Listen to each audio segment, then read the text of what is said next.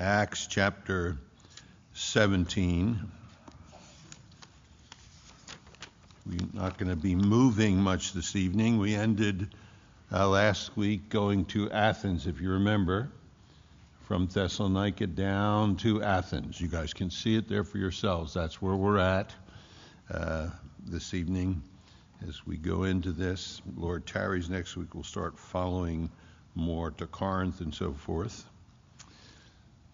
Paul now has come to Athens.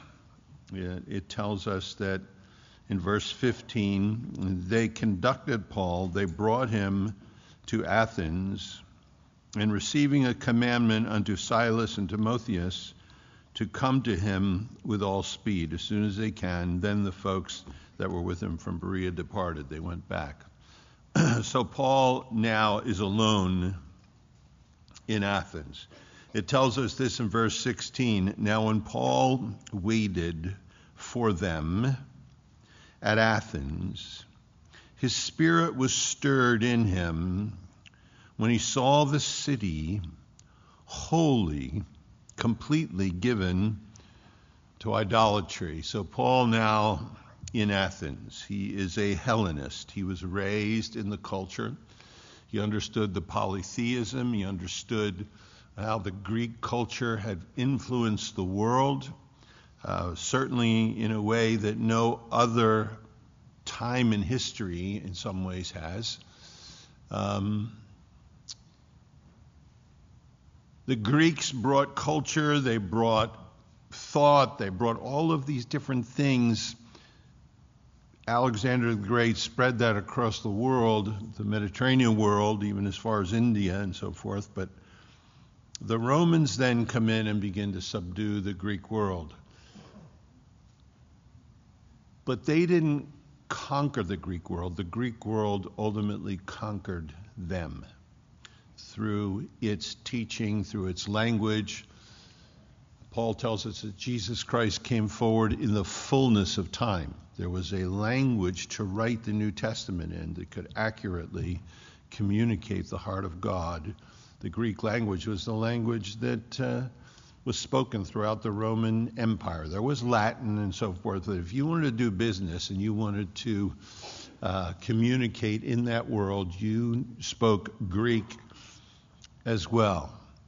So Paul comes to Athens, and Athens is in its decline at this point in time. They're about 250 to 300 years after their highest point, when they were prospering and flourishing and encouraging the world, this center point of thought in this world.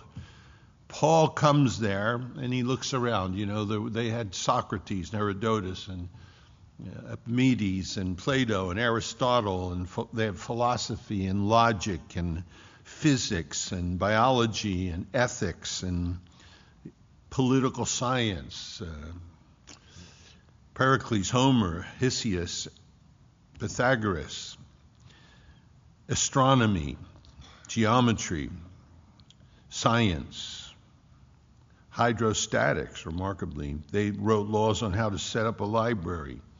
They had laws. They had democracy. They had a republic, a parliament. All of these things kind of passed down. And Luke, having received his medical license in this world after at least minimum of 6 years of study, usually more, and he was licensed to practice anywhere in the Roman world then, and no doubt a great scholar. We can tell God chose him to record these things, and many of the medical practices remained the same up till the 1800s. Really, some of the things they did were remarkable. So Paul steps into the middle of this scene, and it tells us here, it says, when he waited for them at Athens. Now Paul wasn't there as a tourist. He was there as a missionary. So he gets there, and it says his spirit was stirred within him.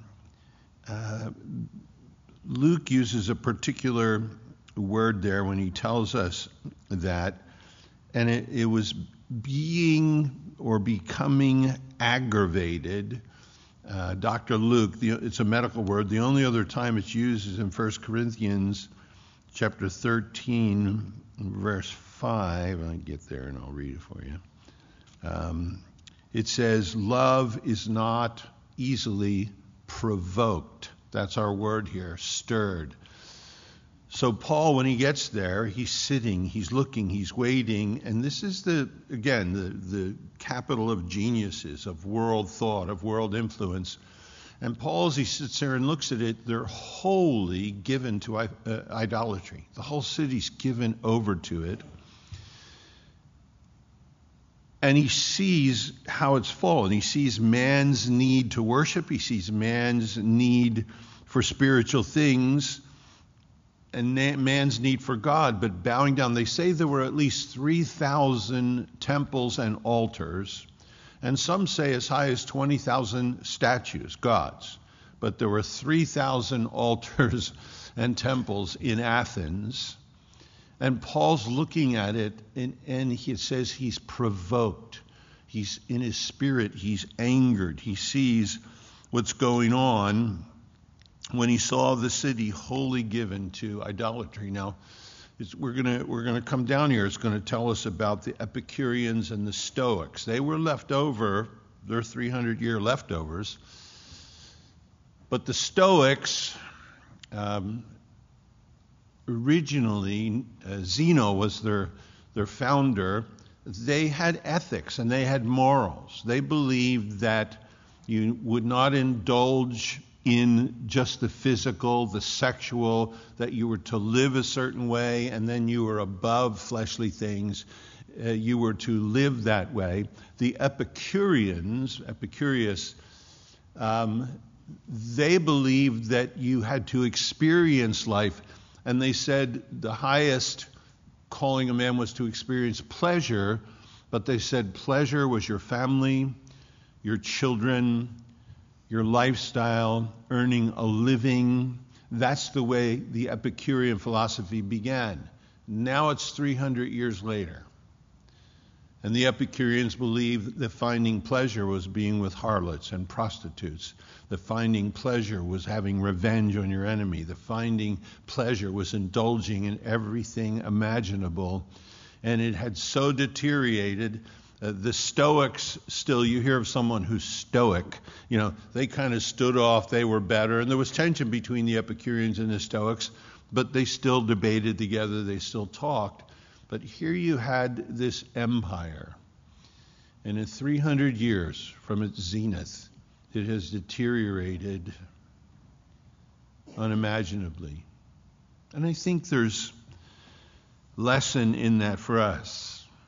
300 years ago, you know, somebody wrote, we hold these truths to be self-evident, that all men are created equal, endowed by their Creator with certain inalienable rights, that among these are life, liberty, and the pursuit of happiness. We no longer understand what freedom is. Freedom then was freedom from tyranny. It was freedom to worship. It was freedom to work your land and care for your family. Now it's freedom to practice immorality, freedom to get high, freedom to lacerate somebody else with your tongue. Now we don't understand freedom. We don't know what to do with freedom because we're sinful. So now we're free to sin in 100 different ways. Well, it's the history of mankind. The same thing happened here with the Epicureans and the Stoic. And by the time Paul gets there and he looks what's going on, he's completely greed. You know, he's at Athens. He's in the middle of it all. He was raised a Hellenist, and he gets there and he looks what's happening, and he's completely undone. He's provoked. He's anger. It says, therefore, because of this, disputed he in the synagogue, first with the Jews, and it doesn't tell us whether he made any progress in that dispute or not, because no doubt they took certain pride being in Athens. And it says, and with the devout persons, civil leaders, and in the market daily with them that met with him. And the market is the agora. That was the public place. If you have agoraphobia, you're afraid to be out in public. You're afraid to be with other people. The agora was the place where people came, they dialogued, it was a market, there was an open square, and in Athens it was very much a place where constantly there was debate and conversation about philosophy and so forth, all of these things. So Paul goes, disputes with the Jews, we don't know what came out of that, we don't hear in this account of any of them being saved.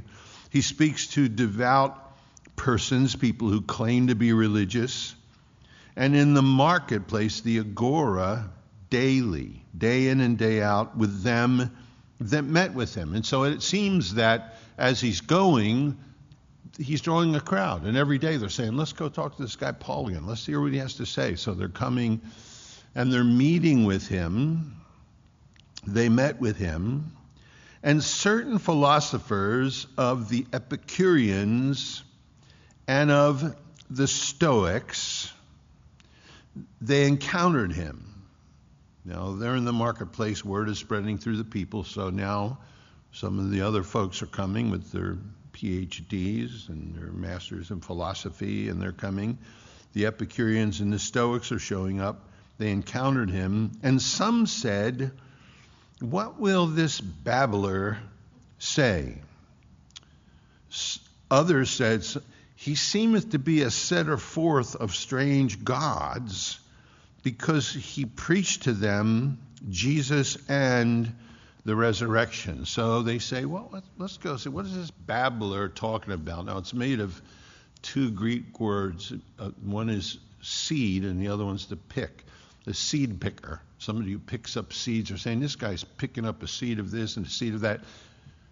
In fact, it inferred a bird brain.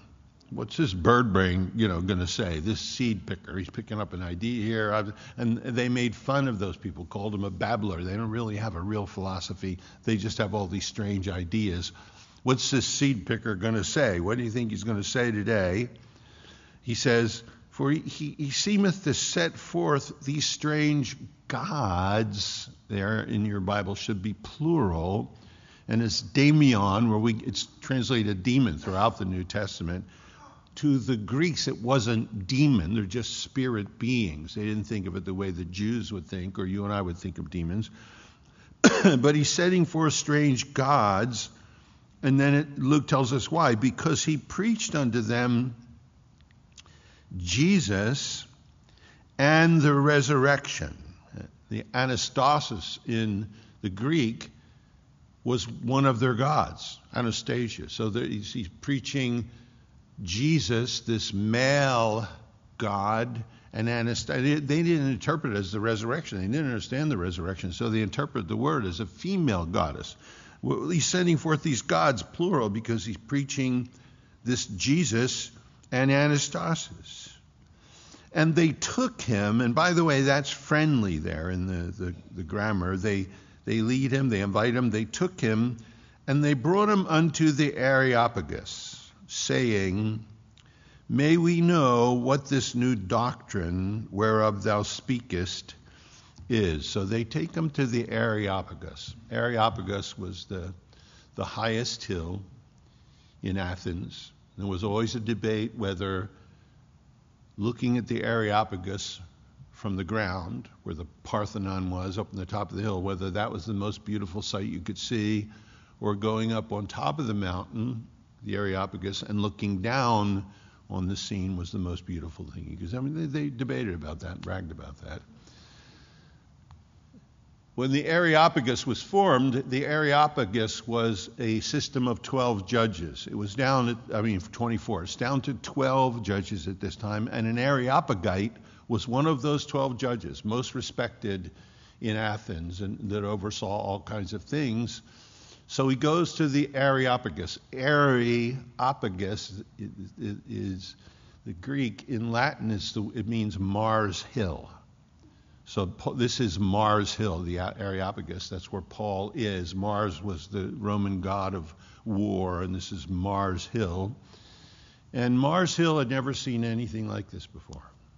Mars Hill had seen, Socrates. Mars Hill had seen some of these other cats, you know.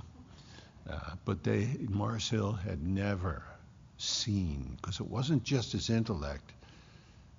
Here's the Holy Spirit of God speaking from Mars Hill. And Mars Hill had never seen anything like that before. So they bring him here to the Areopagus. We want to hear this new doctrine you're speaking of, for thou bringest certain strange things to our ears. We would know, therefore, what these things mean. What does this mean that you're talking about? Luke tells us, for all the Athenians and strangers which were there spent their time in nothing else but seed picking. No. They spent their time in nothing else but either to tell or hear some new thing. So they're really the seed pickers, you know. And they get Paul there. Now it's interesting for us to watch this. Here he is, and of course he's Hellenist. He knows all the Greek philosophers, and he's brought to the most prominent place in the Roman world on earth at that point in time in regards to philosophy and science and math and all this. And they bring him there to speak there, and he's standing there, and he's going to talk to them. There's no TV, there's no media, there's none of that. So this is where people go. This was Facebook was on top of the Areopagus, and that's where you went. And look, what happened there influenced the world without media, without social media. You know, Karl Marx said, you want to influence the world? Keep the politicians. Keep the generals. Karl Marx said, give me the poets and the musicians, and I'll have the world. He understood the spoken word. He understood the power of music and the arts. Paul's now standing before this crowd. I can't imagine what was in his heart. It must have been pounding in his chest. Then Paul stood in the midst of Mars Hill, and said, Ye men of Athens. And I'm sure he's speaking with incredible passion as he's there, because he sees they're wholly given over to believe false things. Their hearts are open in regards to spiritual things, but they're completely misguided. You men of Athens, he says. Now, the interesting thing as we go through this is different than all his other sermons, because there's no Jews here. This is strictly in the context of idolatry and philosophy, and he's very specific. He's very sensitive to what they believe. He weaves through, with the truth of Scripture, some of the main points in Greek philosophy. And it's interesting to watch what he does here. Paul, you know, what an IQ, you know. He says, I perceive, and of course he's telling the truth, I've sensed this, that in all things you are too superstitious. The Greek is you are very religious, not too superstitious. You're extremely religious. You're extremely reverent. I sense in all things there's spiritual stuff attached to every statue, every altar, every building here, that this whole place is driven by spiritual stuff. He says, I perceive that in all things you are too superstitious. He says, for as I passed by and I beheld your devotion, your gods and your worship, I found an altar with this inscription, to the unknown God, whom therefore you ignorantly worship. I'll tell you who he is. Him declare I unto you. So he said, I saw this altar to the unknown.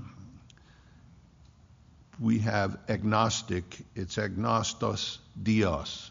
You know, agnostic, from two Greek words, the prefix a means I don't know. If you're an agnostic, and you can be one, okay? If you want to be an agnostic, or if you're listening somewhere, you can be an agnostic. That's honest. That means I don't know. You can't be an atheist. because if you say that, you're a liar. But you can be agnostic. To say you're an atheist means I know there is no God. And again, we talked about this, okay? Go through every closet, every hallway, go in the parking lot, go through every car, every trunk, spread across the city, go through every building, you know, across America, around the globe, in every cave, in every underwater aquifer, go through all the mountains, go to other planets, go through the universe. I'm an atheist. I know there's no God. No, you ain't. You don't know what you're talking about. You can be agnostic if you want and say, I don't know. That's the Greek. The Latin is ignoramus, same word, but you can do that if you want to. He says, I saw this inscription to the unknown, and he doesn't use God, he uses theos. They used daemon when they spoke about a god, plural, demons, whom you therefore ignorantly worship, him declare is set I forth. It's the same phrase when they said to him, you're setting forth strange gods in verse 18. Now he says, I set him forth to you. I declare unto you. Now here's the amazing thing. The Greeks are so given to, you know, with their altars and their sacrifices, what they're trying to do is placate their gods. They have all of these temples built to their gods. And then every altar where there was sacrifice or where they're giving, they're trying to appease the anger of their gods so that they'll be in good with them. The Stoics believed God was there, but he really didn't involve himself in every ordinary day life. The Epicureans didn't necessarily believe in spiritual things. The Epicureans believed when you died, that was it. Take the last breath. Nothing. You're done. The Stoics believe when you died, there was kind of a spiritual experience, but then you dissolved into dust. They believe you dissolved into molecules and then into atoms. Amazing. So while they were alive, they wanted to placate. They wanted to make any mistakes. So what they did was they had this altar there to the unknown God in case they overlooked a God. They didn't want him to be, you know, have a bad attitude towards them. So they built, you know, an altar to the unknown God. And Paul sees that and says, you know, I'm going to use this. He said, whom therefore you ignorantly worship. There is an unknown God. You know who he is. And this is who I'm setting forth. You want to talk about these strange things I'm setting forth? This is what I'm doing. And you agree. You have an altar to him. He said, this is the God that made the world and all things therein, creation. The Stoics believed in that, not as much as the Epicureans. I mean, the Epicureans not as much as Stoics, but they believed there was a beginning. God made the world and all things therein, seeing that he is Lord of heaven and of earth. And because of that, he says, he dwelleth not in temples made with hands. He dwells in the heavens. He made all that. You know, Solomon said, you know, God, you know, he can't dwell. The heavens can't contain him. How's he going to dwell in a building when he asked the Lord to bless the temple? Here, Paul says, look, he's the creator. He made all things. So he can be contained in a building. You can't put him in one of your stone temples. He can't be contained there. And by the way, he steals this from Stephen's sermon in chapter 7. He does a lot of that. So he tears down their temples. Then he says, neither is he worshipped with men's hands, listen, as though he needed anything. Your altars, you can't sacrifice, you can't give, he doesn't need anything. So he tears down the temples first. Then he tears down the altars. As though he needed anything, seeing he giveth to all life and breath and all things. What are you going to do for him? You're here because he created the world. You're here because he gave you life. He gave you breath. He gave you everything. What do you think you can do for him? I wonder if they're listening, what they're saying, if they're, you know. He's in the middle of it all, and there's at least one Areopagite that's going to get saved. So the council of the 12 are there listening. They have never heard this much truth in one sentence in the history of the Greek culture. He says he made all things. He didn't need anything from you. You've got all these alders. You can't please him that way. And he hath made of one blood all nations, for to dwell on all the face of the earth, and hath determined the times beforehand, before appointed, and the bounds of their habitation. He says, he hath made of one blood all nations. Same, people today with technology that study our genes and our DNA have come to the conclusion that there was an original parent to the whole thing. That's all they can do when they trace it. Look, we all have the same great-great-great-great-great-great-great-great-grandparents, Adam and Eve. And we've been behaving the same way. Their kids, Cain kills Abel. We've been behaving that way ever since. It wasn't they hung with different crowds. It wasn't peer pressure. One wasn't listening to heavy metal and the other was listening to classic. There's nothing, We all got off the boat together. The ark, Noah's ark. We all got off the boat. We were all the same color. We all had the same parents. We all got off. All y'all are related. Everybody in this room.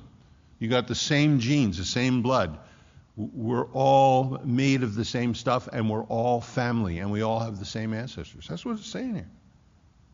And look, the problem is that the Athenians said that they were the master race. The Athenians believed that they were superior to the rest of the Greek world, Roman world, that they were superior. You have to understand. Adolf Hitler, Darwin believed the same thing. Darwin talks about the white races finally will overcome the Turks and the other races.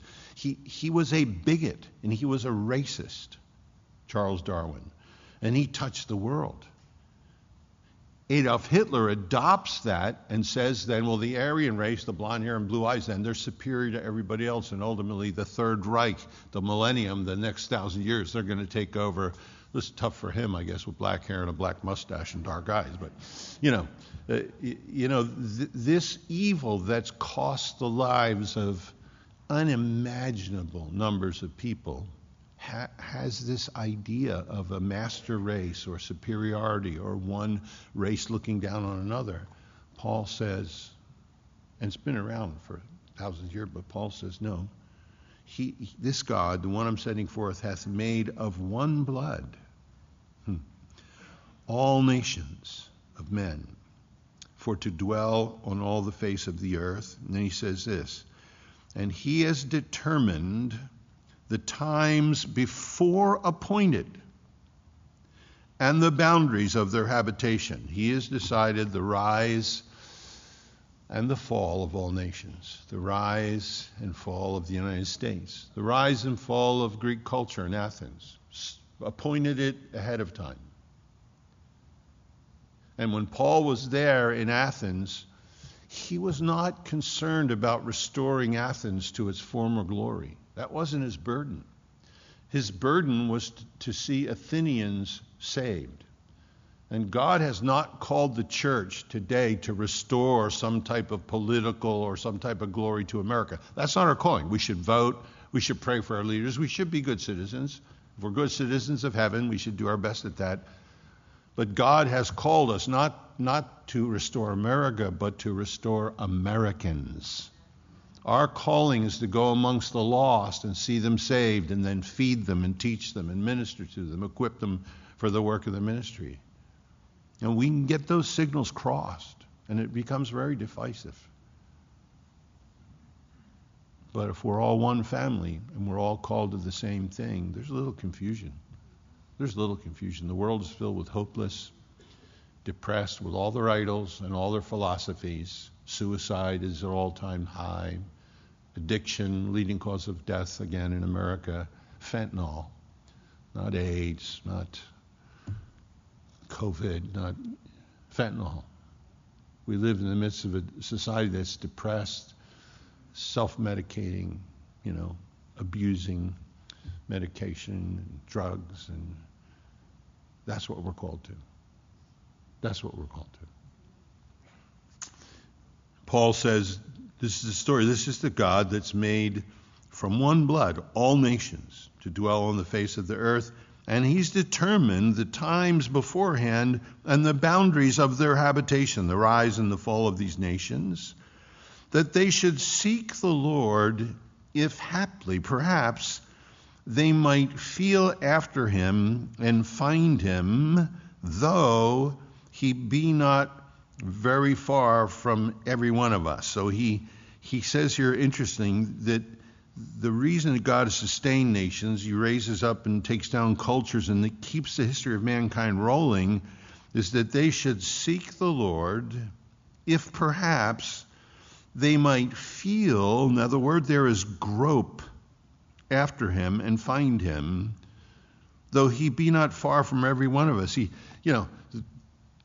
There's enough, I think Russia's nuclear arsenal can destroy the entire planet 4 times over.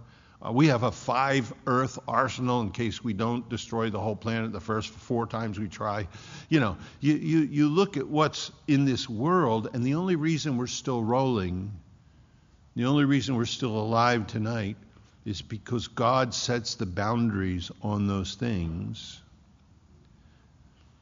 and he provides an opportunity if perhaps men might grope. It's a picture of a blind man looking. Men might grope after him. He says, though he be not very far from any of us. It's not, he's omnipresent, which they didn't understand with their altars and their temples. Whither shall I go from your spirit? Whither shall I flee from thy presence? If I go up to heaven, the earth, if I go down the hell, or the utmost parts of the sea, you are there, O Lord, how excellent is thy name in all the earth. Out of the mouths of babes and sucklings, thou hast perfected praise. The heavens themselves can't contain you, but a little kid can sing, Jesus loves me, this I know, for the Bible tells me so. You've set out the sun, the moon, and the stars, the work of thy fingers. What is man that you're mindful of him? He tells us here. He's not far from any one of us. And you just go through the New Testament, you find that over and over. Lo, I am with you always, even to the end of the age, and so forth. He's not far from every one of us. We need to learn that. We profess it, we tell it to other people, but there are times, and I don't want to test out this theory, but there are times when we feel that way. I was talking to a friend last night, ministry for years, blind in one eye. He said, I'm glad it's not my golf eye. Missing part of one lung. Both knees done, both hips done. The one hip that got infected, they had to open it back up again and redo it. Did his shoulder, the shoulder tear out, they had to redo his shoulder. Cancer, And he said, I've been all over. I was accepted at Trinity. I was in Fuller Seminary. I was at Biola.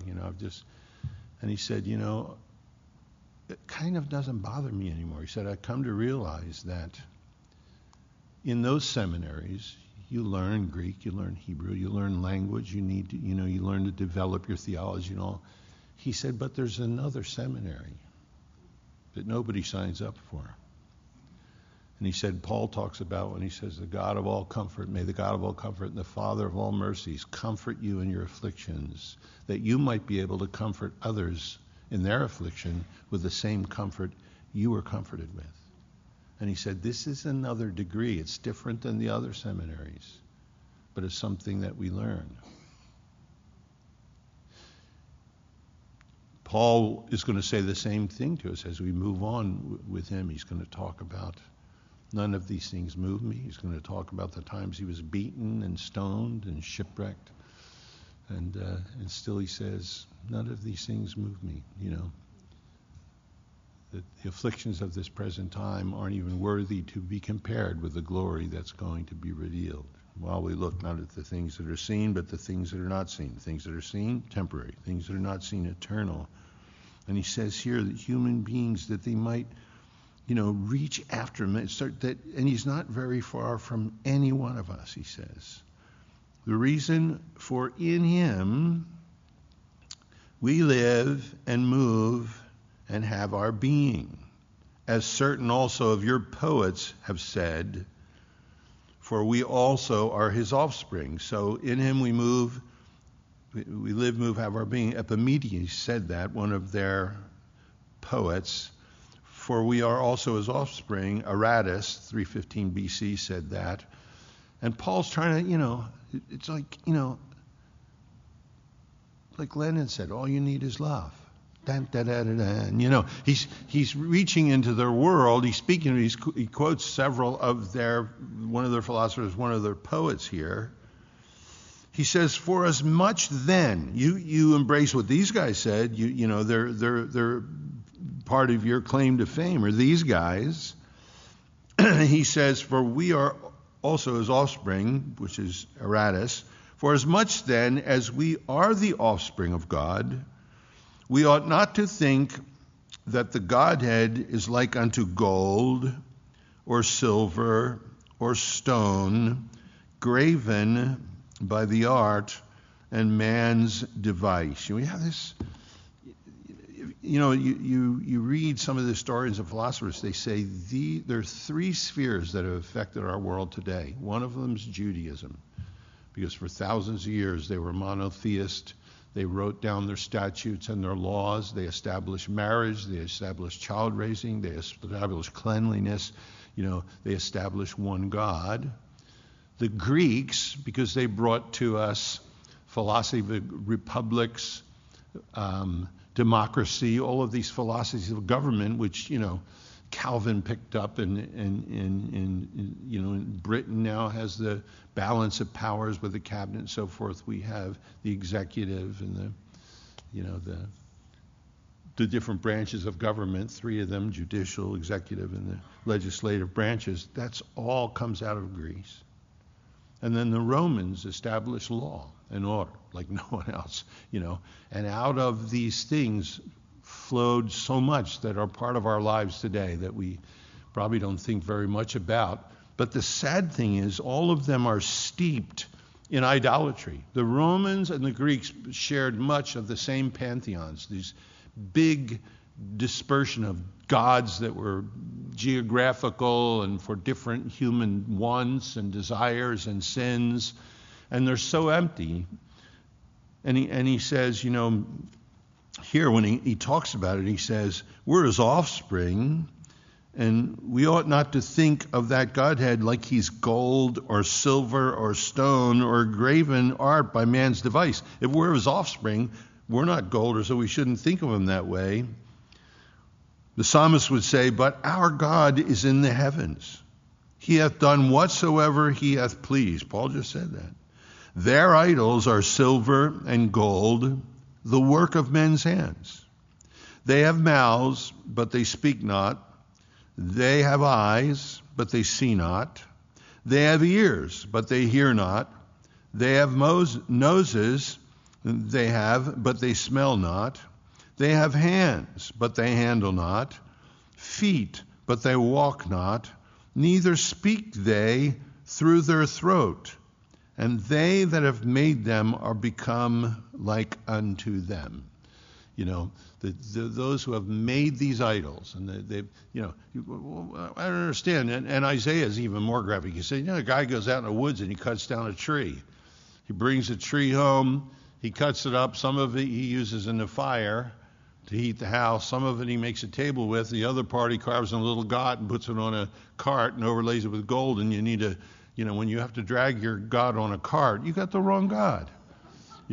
Here it says, people idolatry. The sad thing is, the truth is, they've got nothing to say. They have mouths, they become like their idols. They have mouths, but they speak not. They have eyes, but they see not. They have ears, but they hear not. And people that turn away from the true and living God, and we're surrounded with it, have no capacity to hear the truth or speak the truth or see the truth. You look at it and think they're drinking the Kool-Aid. How can they think that? How can they say that? And Paul's telling us right here the same problem with the Athenians, because they had embraced all kinds of insanity. They were groping, but they weren't groping after the right God, he says here. And the times of this ignorance God winked at. God was tolerant, but now is the great contrast. But now commandeth he all men everywhere to repent. Now the Greeks understood that word, metanoia.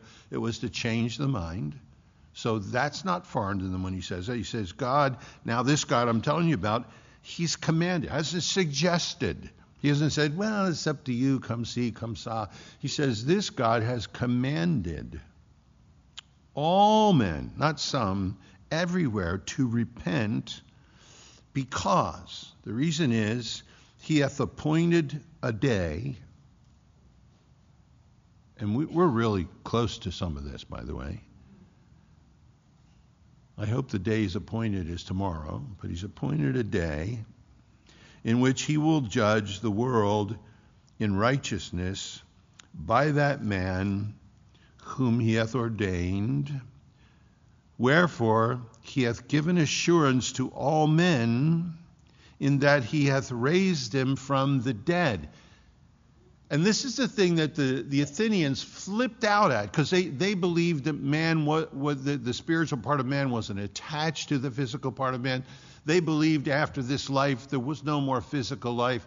The farthest thing from what they could think was the resurrection, that this flesh, where man has all his problems, would be raised again and glorified. And it says when he got to that point, they said that's all I can't stand no more.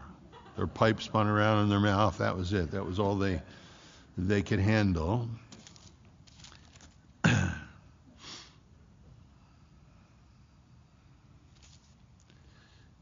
And when they heard of the resurrection, that's where we're at, of the dead, some mocked. Others said, we'll hear you again later on this matter. So Paul departed from among them, from the Areopagus, and howbeit certain men clave to him. It means to be glued to. They hung on to him. He couldn't get away. For certain men clave to him, and notice, and believed. And among them, which was Dionysius the Areopagite. So here's his response in Athens. He couldn't wait to get there. We don't hear nothing about the Jews getting saved. We have no idea. And here, with this great assembly on this mountain, the people are open to spiritual things. It says, when he got to the point of the resurrection, some of them mock. They begin to mock him at that point in time. It'll never happen in your world or amongst your friends. This has only happened in ancient Greece. It says, some mocked, others said, we'll talk about it later, others believed. So in the presentation of the gospel, there were mockers, there were procrastinators, and there were believers. And we're surrounded with them. You tell people why you do what you do, why you believe in, and some of them are going to mock. Don't feel bad, you're in good company. You can sit down and read Paul, you'll feel much better. He's where he was. Some are going to procrastinate, and it drives us crazy because we got kids and parents and relatives and friends. We know they're procrastinating. Yeah, wait a while. I'm going to sow my wild oats for a while, then I'll get saved. That's a terrible philosophy to live by. That's a terrible philosophy to live by. But we have people we know that procrastinate. Oh, that's good. You know, it's good for you. I don't hold it against you. I respect your beliefs, but it's not good for me. Maybe we'll talk about it later. Maybe someday I'll come around. We're surrounded with people like that as well. But we're also surrounded by those, the light goes on. They believe. How wonderful to see a sister. I saw my mom and dad, a relative, a friend, somebody we work with, somebody you go to school with, light up. The change. And I don't know what they did at the Areopagus. after Dionysius, the Areopagite, 1 out of 12 at least, turned to Christ, and he was one of the 12 judges in Athens. They had to deal with them from then on. We don't hear anything else about him in the New Testament. Well, let's look. They departed, certain men believed, among the which was Dionysius the Areopagite, and a woman named Damaris, and others with them. Dionysius, we hear nothing. In the 3rd century, Eusebius, the early church historian, tells us Dionysius became the elder of the church in Athens. And there's a letter he quotes, because the bishop, the elder of the church in Corinth, was also named Dionysius, and that he happens to write to the other Dionysius. He takes note of it. That's the elder of the church in Athens. And I'm sure he was highly respected, probably highly educated if he was an Areopagite. Damaris, we know nothing about. It's a common name. They try to say, well, maybe she was a temple prostitute, maybe she was this or that. The idea is the fish are biting from the deepest water and from the most shallow water. They're biting. And Paul sees these saved, and a woman named Damaris, and others with them. Doesn't tell us anything else about that. So you think, what is Paul thinking now as he wraps up? He's going to go now from here to Corinth. He doesn't stay in Athens. We're not sure how long he was there. It didn't seem like he stayed long. He wants to get out of there.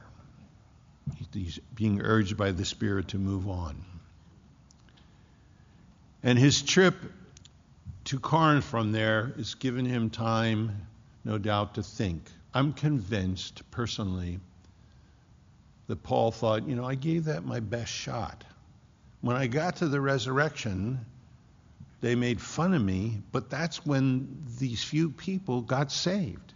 They heard about the sacrifice of Christ in the resurrection, that changed their lives. Not me quoting their poets, not me quoting their philosophers, not me trying to make Christianity, culturally relevant. What changed their lives with this? And I really think that, because when we get to Corinthians, Paul's going to say there, he says, for after that in the wisdom of God, the world by wisdom knew him not, it pleased God by the foolishness of the preaching to save them that believe.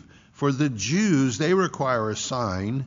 Greeks, they seek after wisdom. But we preach Christ crucified, unto the Jews a stumbling block, unto the Greeks foolishness. But unto them that are called, both Jews and Greeks, Christ is the power of God and the wisdom of God, because the foolishness of God is wiser than men. And I think that is simmering inside of him. It's being distilled. The foolishness of God is wiser than men, and the weakness of God is stronger than men. For you see your calling, brethren, how not many wise men after the flesh, not many mighty, not many noble are called. He doesn't say not any. Each place he says not many, because Paul was part of the wise that was called. So he doesn't say not any. He says not many. That's for the rest of us. Not many, but God hath chosen the foolish things of the world to confound the wise. There was no place like the Areopagus. And God hath chosen the weak things of the world to confound those things which are mighty. And the base things of the world, those things which are despised, hath God chosen, yea, things which are not, to bring to naught things that are, that no flesh should glory in his presence.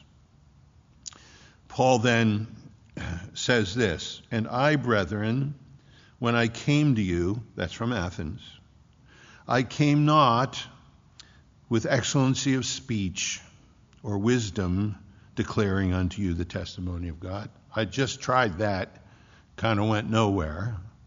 So when I came, I didn't come with excellency of speech or wisdom, declaring unto you the testimony of God. He said this, I determined not to know anything among you save Jesus Christ and him crucified.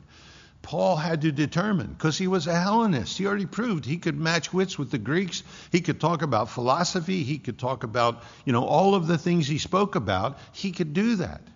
So he said, for me, I'm one of the not many wise that were chosen. And the difficulty that presented me is I had to determine when I spoke to people not to speak about anything but Christ and Him crucified.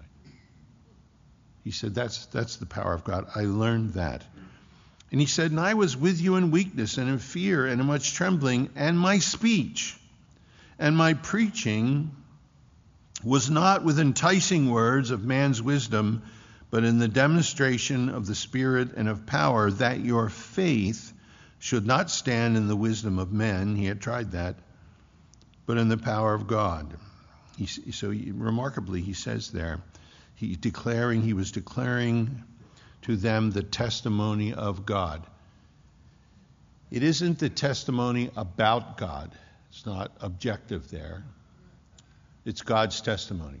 Some of you heard Raul Reese's testimony, or, somebody's testimony. They give you their testimony. You hear their testimony. This is not the testimony. The testimony of God is not the testimony about God. It's God's testimony. What's His testimony? It's subjective. God is giving a testimony to this lost world. He gave it to you and I. And that testimony is that God so loved the world that He gave His only begotten Son, and whoever would believe in Him will not perish but have everlasting life. Paul says, I determined to know nothing among you but Christ and Him crucified when I made known the testimony of God. He realized this is what God would say to a lost world. My Son is crucified and risen because I love you. We get to Romans and it says who He did foreknow, He did predestinate, and who He did predestinate, He did all this stuff. And then He says, what shall we say to these things? You watch the church for the last 800 years argue about those things. Predestination, eternal security, depravity, all this. Paul goes through them. He says, what shall we say to these things? Because he wasn't worried about Calvin or, Erasmus. Or these. What shall we say to these things? If God be for us, who can be against us? If God be for us, who can be against us? The one who's predestined us and called us and elected us. And what do we say to all that? If God can be if He's for us, who can be against us? He says here when he came to Corinth, I determined not to know anything among you, but Christ crucified when I made known the testimony, God's testimony, not the testimony about God, God's testimony. And I watch him, and we'll, of course, if the Lord tarries, we'll continue in Acts. But you think, here's a guy, the church starts in Galatia, and then he's got to write to them and say, what are you guys doing? Having begun in the Spirit, you'll be made perfect in the flesh. The church in Galatia, they're circumcising themselves. They think they. He said, what in the world are you guys doing? He writes to the Thessalonians, where he had been before this. He started the church. And he said, I told you about the second coming, but I didn't tell you to stand around, look up in the sky. If a guy isn't working, he shouldn't. I didn't just tell you to stand around, do nothing, and wait for Christ. The Corinthian church, where he's going to spend 18 months, longer probably than anybody else, when he leaves, this church is famous for fornication, for division, for getting drunk at the communion table, for suing one another. And you'd think Paul must look back at his track record and think, man, oh man, each one of these churches, are you kidding me? But here we are today. Because he went to Galatia, Philippi, Thessalonica, Athens, Corinth. And I don't know what kind of an assessment in time, in his experience, he really could have made of his own success. But God knows. God knows. And here we are tonight, amazed at his travels, his preaching, what he accomplished, what he's saying to us today, still speaking, Paul, remarkably. So, you're going to go this week. You're going to share Christ with your friends. Hopefully the last Gentile's going to get saved and we'll get raptured, so don't procrastinate. But understand the world we're in, some are going to mock, some are going to procrastinate, but some are going to believe. And that was true for the best preacher, you know. And if it was true for him, it will be true for us as well. Let's stand, let's pray.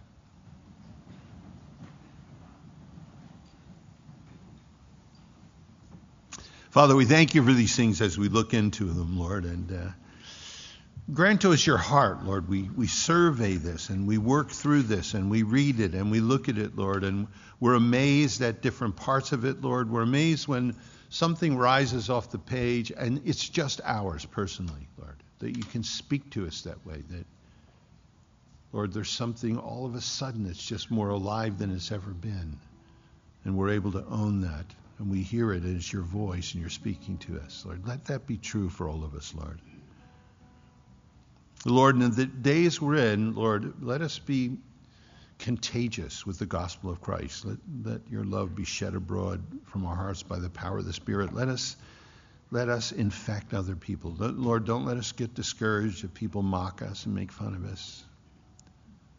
Don't let us be discouraged with procrastination, Lord. Most of us are experts at that as well. But let us, Lord, remind us there are those out there. The seed is going to be sown and it's going to bring forth fruit and eternal life. Give us grace to move forward, Lord, knowing our battle is not against flesh and blood. The weapons of our warfare are not carnal, but spiritual, the pulling down of strongholds. Lord, let us move forward in those things with great assurance that you're at work, Lord.